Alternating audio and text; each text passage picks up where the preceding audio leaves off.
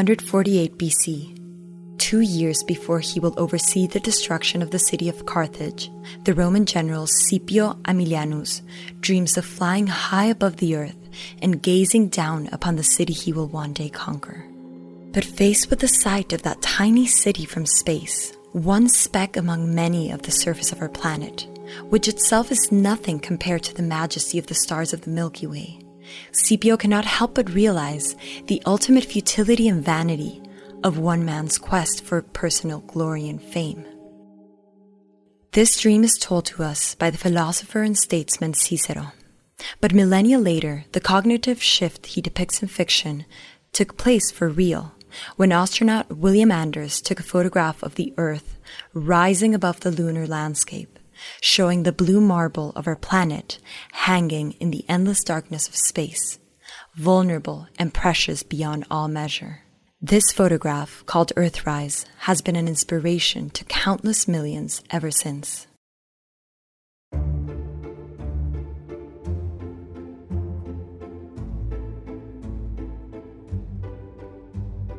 I'm Rosario Lebrija Razbetayev, your host for Found in Conversation, a podcast sharing ideas and insights for understanding and improving the modern world. This episode considers the future of space and our understanding of the cosmos. As NASA prepares to return to the moon, entrepreneurs like Elon Musk and Jeff Bezos inspire a new generation with breathtaking space technologies and promises to make us a multi planet species and advances in astrophysics help us gain a richer understanding of the origins of the future of our universe. Space is once again a subject of vital importance. But what form will the future of space exploration take? Will space continue to inspire wonder and awe in humanity for generations to come? Or will the conquest of the cosmos transport our worst tendencies to the stars? Joining us for a journey into space are Ariel Ekblaw, founder and director of the MIT Space Exploration Initiative, and author of Into the Anthropocosmos. Alan Lightman, novelist, essayist, and the first joint professor in literature and astrophysics, also at MIT. And finally, Luciano Diana, equity partner of the Pictet Group. Giorgio Cremonesi, head of global marketing solutions for Pictet Wealth Management, moderates this episode. Why do you think we should continue to invest time, money, and resources into space research? Uh, with all the problems that we are facing inside of Earth, what is the value of uh, looking outside? There are two dimensions in the way that I answer this question. One is pragmatic, in that the technology developed for space exploration since the Apollo era has very often been able to come back down and benefit life on Earth in concrete ways. Everything from technology for the International Space Station that was applied to LASIK eye surgery, or microwave technology, or Kevlar, many different wonderful examples of technology spin offs.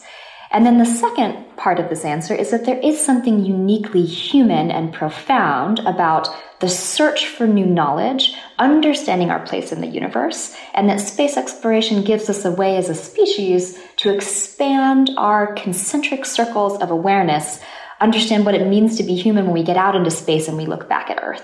And so I think there's a wonderful dialogue and an interplay between both the pragmatic and the exploration for the sake of exploration. Thank you very much, Ariel. Um, Luciano, do you mind sharing your take on this same question? Uh, absolutely, and and for me too, there's two different uh, uh, levels here of answer. One is that it's our destiny as a species, in my opinion, to to project outward into space, and uh, to a certain extent, also it's a responsibility. So for me, the notion of uh, humans as life messengers uh, makes a lot of sense. But then also as an investor uh, investing in space uh, uh, research is justified precisely because we have so many challenges on earth. When we try to solve something very complex uh, typically we accelerate innovation. Uh, we increase the chances of coming up with breakthrough technologies. And uh, if we only think for example about nuclear um, fission and fusion i think a lot of knowledge could spill over from trying to develop next generation propulsion systems uh, that overcome the limitations of chemical rockets or power generation for future outposts or, or mining operations on, on the moon and uh, uh, asteroids. I think Luciano makes a wonderful point, which is we also know more about critical challenges facing humanity, like climate change, because of our ability to send probes to Venus and study greenhouse gas emissions, our ability to study, you know, send probes deeper into the solar system and understand more about planetary science, even the formation of our own planet and our moon, are things that we're able to get from space exploration. So, absolutely a plus one to his point. Thank you very much. Very interesting perspective indeed. Now, if I take a step back, maybe just deep diving a bit more into, into the rationale as of why uh, you became so drawn personally into this topic. Alan, maybe starting from you as an astrophysicist. What drew me to space as an astrophysicist is that there are many fundamental processes that happen in outer space that don't happen on Earth. There are, are densities and temperatures that are achieved in space uh, at the centers of stars uh, that we really can't create in a laboratory. So we can test physics uh, in a way in space that we that we can't on Earth. There are also very exotic objects in space, like black holes, uh, probably the most exotic, that test our theories of gravity. We clearly can't create a black hole in the lab on Earth. So, from a, a standpoint of fundamental physics, space uh, offers a laboratory to us. It's a little bit different than our laboratories on Earth because we can't turn a, a, a dial and turn up the magnetic field on a neutron star. We have to just observe. But a combination of, of those observations plus theoretical calculations and some space probes that we can do, we're testing our fundamental physics. Thank you, Alan. And Ariel, like Alan, you spent all your life so far dedicated to studying space. How have your perception of space and the technologies to reach space uh, changed since we landed on the moon in uh, 1969? Well, so like Alan, I was originally brought to space with a love of physics. Um, so instead of astrophysics, I started with particle physics. But I think that there's a this lovely connection between the smallest scales and the grand scales of the universe. So I think it is something really that calls a lot of us into this realm of space exploration and this curiosity um, that we should be fostering even more people about the nature of our universe, the nature of space exploration. The ways in which I've really seen, even just within the last, I would say 10 years, but maybe even the last five years, how the technology has really changed. And this is reflected in the work that we've been able to do at MIT with our graduate students is that accessibility to space exploration is increasing really rapidly. So, what in the Apollo era and even in the shuttle era was primarily the domain of military, defense, or civilian government, like NASA, at least in the United States, is now becoming much more the purview of day to day citizens uh, who have multiple different opportunities now and pathways to fly to space a really large and burgeoning commercial infrastructure that we've been able to leverage at MIT to instead of, for example, waiting uh, five years to get in a grant queue to send one experiment to the International Space Station, I can now charter an experiment to go to orbit every six months. I can put students on this experiment, and we're expecting even to be able to fly graduate students to orbit within a couple years. And that's an incredible quick shift in the space industry that I think is really going to democratize access to space.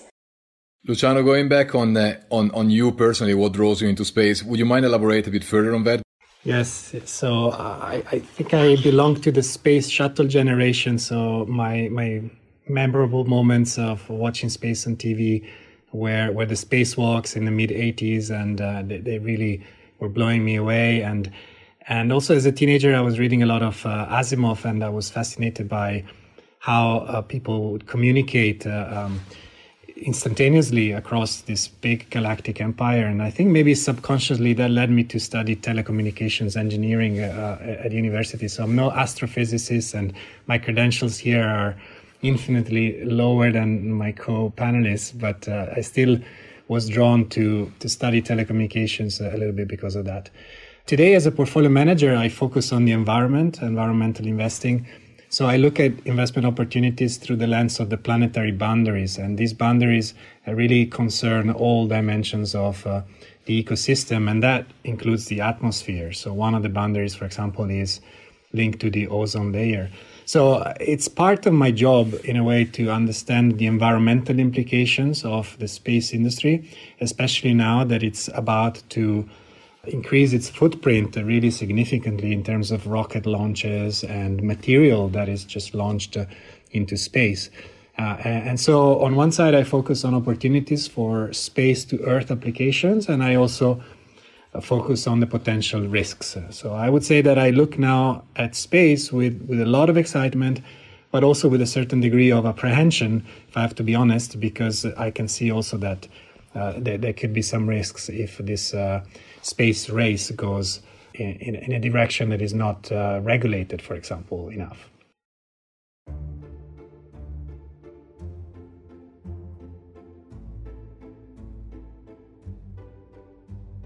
In August 1977, astronomer Jerry Ehman was poring over computer readouts from the Big Ear telescope in Ohio when he made a discovery a strong narrowband radio signal lasting 72 seconds. Upon reviewing the data, Ehman circled a string of random numbers and letters. Next to it, he scribbled the comment, Wow. Today, many people think the signal is evidence for the existence of extraterrestrial life. For those inclined to believe such things, it's not the only piece of evidence we have. When researchers were trying to explain the sporadic dips in brightness of Tabby's star, some suggested it was caused by a Dyson sphere, a gigantic sphere made of solar panels that completely encircles a star to harness its energy. And in 2017, an astronomical event occurred that was unlike any other. For the first time, we observed an object that we are certain originated from beyond our solar system. The cigar shaped asteroid, Oumuamua Hawaiian, for messenger from the distant past, came from a region beyond the heliopause, a sample of objects that might exist throughout interstellar space.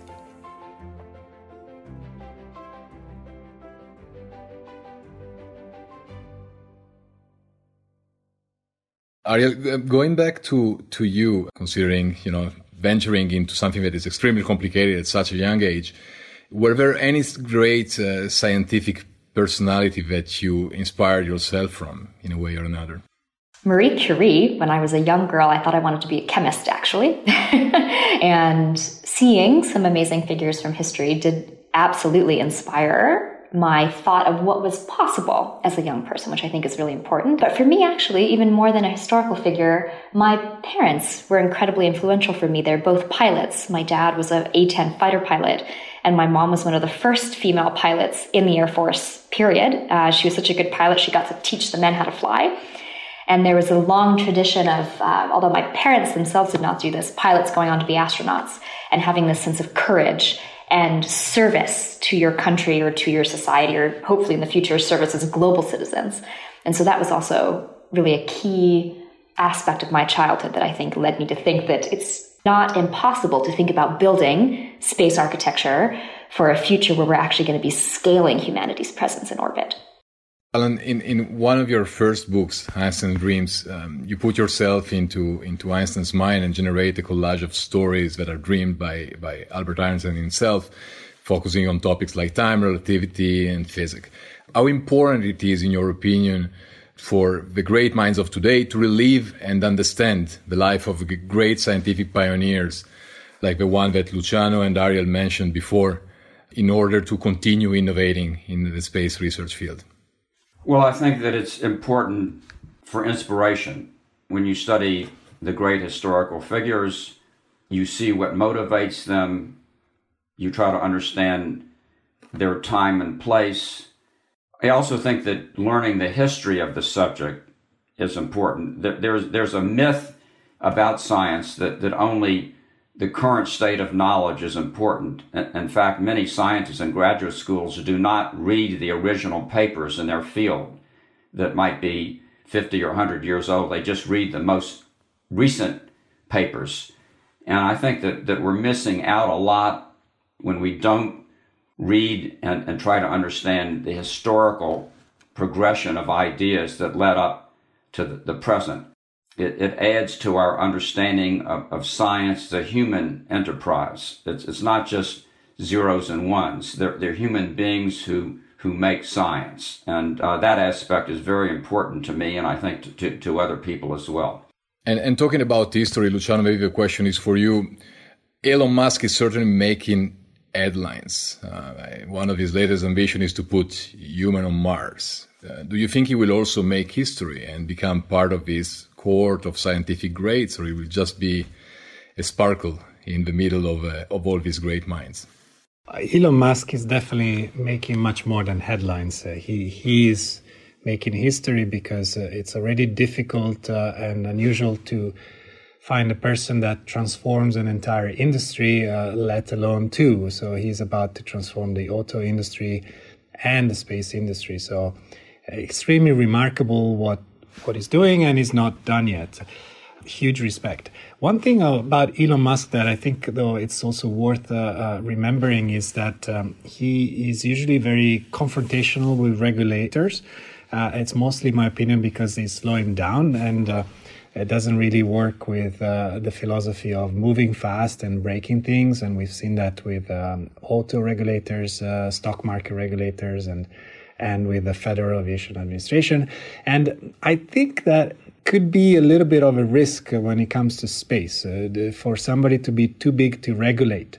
Uh, because uh, I, I, do feel that uh, right now we have a very delicate situation when it comes to governance of space. Uh, so we all know that uh, the UN Outer Space Treaty is 60 years old and it wasn't really written for commercial space participation. So there's a bit of a gap, and uh, Elon Musk is moving very fast to, to fill this gap. Uh, he has a very, very ambitious project with Starlink uh, um, satellites, and I'd be interested in the other panelists' opinion about that. But he, he aims to have 40,000 satellites in low Earth orbit, and I, I, see the risk that he's going to crowd out pretty much everyone else from that uh, orbital shell, let's say. So I think we have to be careful that space should remain um, common good uh, and open to everyone, as opposed to going into a scenario where we have a domain of the titans. And that's that's really, I think, the essence of uh, my my thinking when I think about Musk is is a fantastic achievements, but uh, also he needs to be kind of regulated somehow uh, because he's he's getting very very powerful. It definitely is. And Ariel, I would like now to go back to you know your your your core activities at the MIT. The official vision of the space exploration initiative is quite fascinating, and I would like maybe to, for you to elaborate a bit better on that. Um, it goes: space will be hackable, space will be playful. It's something that is you know deserves certainly a few thoughts. Would you mind sharing what that means for you? Sure. So, one of the things that we've been trying to do with the MIT lab for the last six years is build the artifacts of our sci fi space future. So rather than letting these ideas stay in the realm of speculative fiction or just design, even, actually building a prototype and then what the Space Exploration Initiative has done remarkably well is build a flight opportunities program from zero G flights, which are affectionately known as the Vomit Comet, these planes that uh, fly parabolas in the sky, to suborbital rockets, to orbital deployments, and now we have our sights set on the moon. And I actually just signed MIT's first ever commercial contract to send payload hardware to the surface of the moon.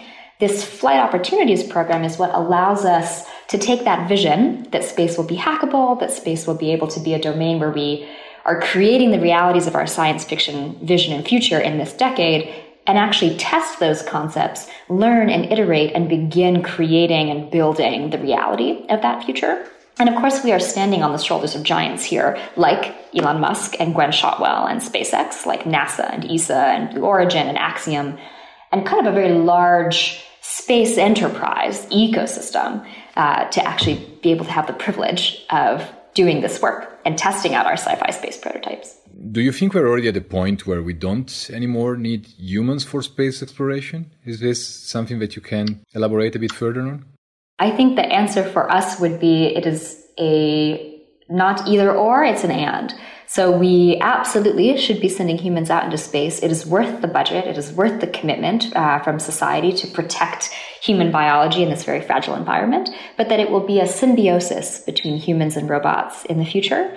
One of the projects that we're actually proposing to send to the surface of the moon was inspired by Neal Stephenson in Seveneves, a tiny swarm robot. The idea that in the future, lots of tiny swarm robots are living in symbiosis with spacecraft and able to do diagnostic servicing and testing and um, interesting little activities on the outside. And so I think that's a great example of the human is part of what makes it important to go and a uniquely capable being. Still, AI has not yet surpassed us in that ability to be as uniquely uh, generalizable of an intelligence as the core being that's there as the agent of exploration, but supported by a you know field of different robotics technologies.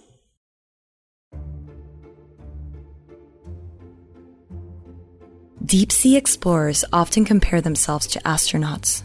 It's difficult to find a book of undersea exploration that doesn't include a passing comment about how we know far more about the surface of the moon than the bottom of the ocean.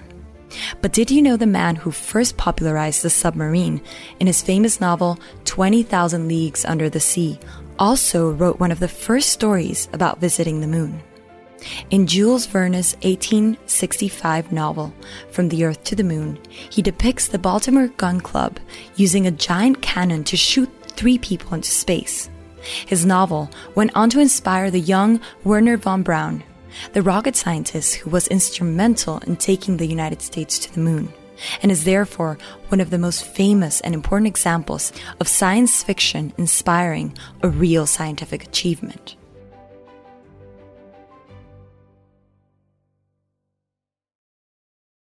Alan, the Washington Post has defined you the poet laureate of science writers. As a now professor of humanities at MIT, um, you must be fascinated by these possible futures for the human race. Do you think it is an inevitable necessity that we will actually end up living in space, or is it merely something that we can uh, dream of for now? Well, I think it's inevitable given the human spirit and the human psyche that exploration has been part of our DNA for probably a million years. So I, I think that, that that we would be severely restricting ourselves not to go into space. It, it, would be putting ourselves in a straitjacket. Well, the practical reasons why we why we should go into space, as Ariel has said. Um, there's the the technology uh, there's finding other habitats to uh, save us from, from the destruction we're doing on our own planet. There's learning about climate change uh, from looking at, at what's happened at, in other planets like, like Venus. But I think that, that there's uh, something deeper than the practical applications. There's a longing to, to explore. Uh, I think exploration is really at the core of our humanity. And uh, space is the next frontier. I mean, there's still other things on planet Earth to explore, but ultimately it's going to be outer space, which is an infinite arena for exploration. So I think it's, it's pretty inevitable. The interesting question for me is, is about the timing of when we're going to do it, because I think in terms of the technology development, we'll figure it out. Uh, the technology is, is uh, developing so quickly that uh, if we think 20, 30 years, uh, that, we can do amazing things there. The, the real question is, are we ready as a society? Because I think we should colonize the solar system as mankind, not as billionaire X and billionaire Y and uh, uh, country X and country Y. So we really need to get the collaboration uh, uh, going. And, and right now we're having a lot of geopolitical issues, but I think we should colonize when we're ready to colonize as mankind. And I think we'll, we'll, we'll get there. But that is for me the key on the timing front. Otherwise, it becomes just a resource grabbing exercise and uh, it's going to just make inequality here on earth even worse than, than it is. So we can make a, a lot of it.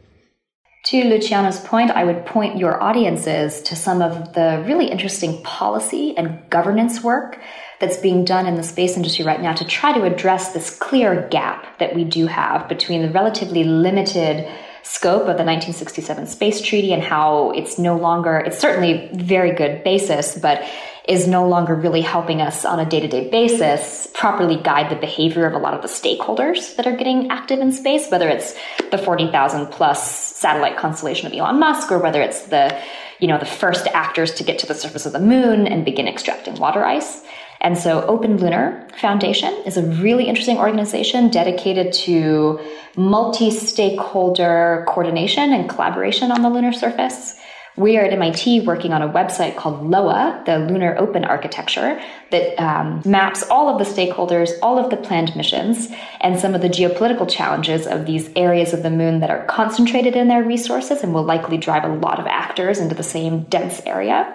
And so those are just two examples, Open Lunar and the Lunar Open Architecture within the lunar framework because it is right now the shiny new object, no pun intended, that's drawing a lot of the attention of the space industry. But there's wonderful and very urgent and pressing ethics uh, and governance work that needs to be done across a lot of different topics of being proper stewards of the space commons. I think that that when we when we establish new colonies in space, human colonies, the first colonies, that we're going to, in some sense, be exploring not just space, but, but our own human society, our own human way of being in the world. We're, we're going to sort of reset, in a way, uh, what it means for humans to live together. And, and I'm thinking of, of the book Lord of the Flies, uh, in which uh, there were some, some people that were cast off on an island after a shipwreck, and they reverted to their primitive selves because they were, they were in a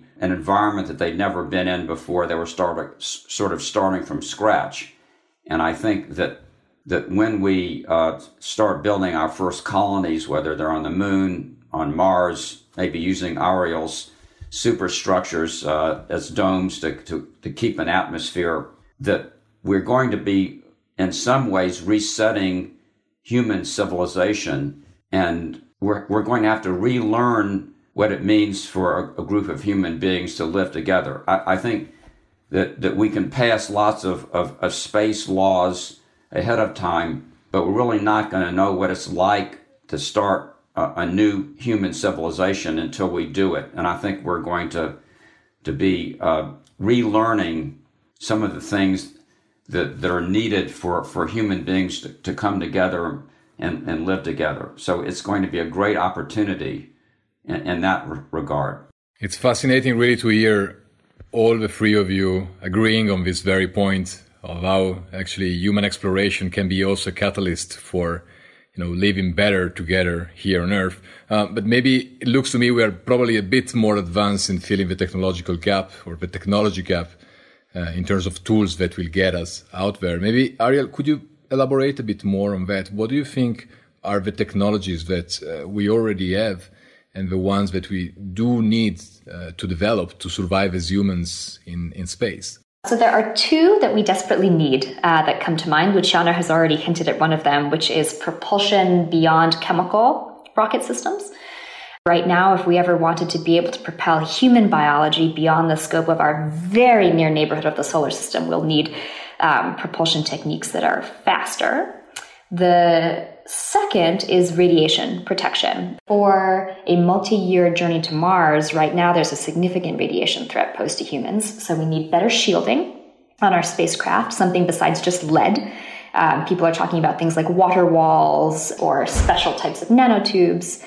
And then also maybe a better understanding of how radiation affects the human body, which could be one of these wonderful candidates for some type of a therapeutic solution that might also then be able to be extended to cancer treatment, something that would cross over between radiation intense contexts in space and radiation intense contexts on Earth. But those would be my two nominations for anyone listening, things that we should really be working on. Thank you, and thank you everyone for your insightful perspective on this extremely fascinating topic. Uh, thank you, Ariel, Alan, and Luciano for being on this Space Found in Conversation episode, and I hope you enjoyed our talk as much as I did. Thank, thank you. you. Thank you. This episode of Found in Conversation starred Ariel Blau, Alan Lightman, and Luciano Diana, and was presented by Giorgio Cremonesi. This show is a collaboration between Pictet, one of Europe's leading independent wealth and asset managers, and the How to Academy, London's premier public forum for sharing big thinking. Executive producers for this episode were me, Rosario Lebrija Razvetayev, Vasily Christodoulou, and Niall Moran. If you enjoyed this episode, please rate, review, and subscribe wherever you get your podcasts. Thanks for listening.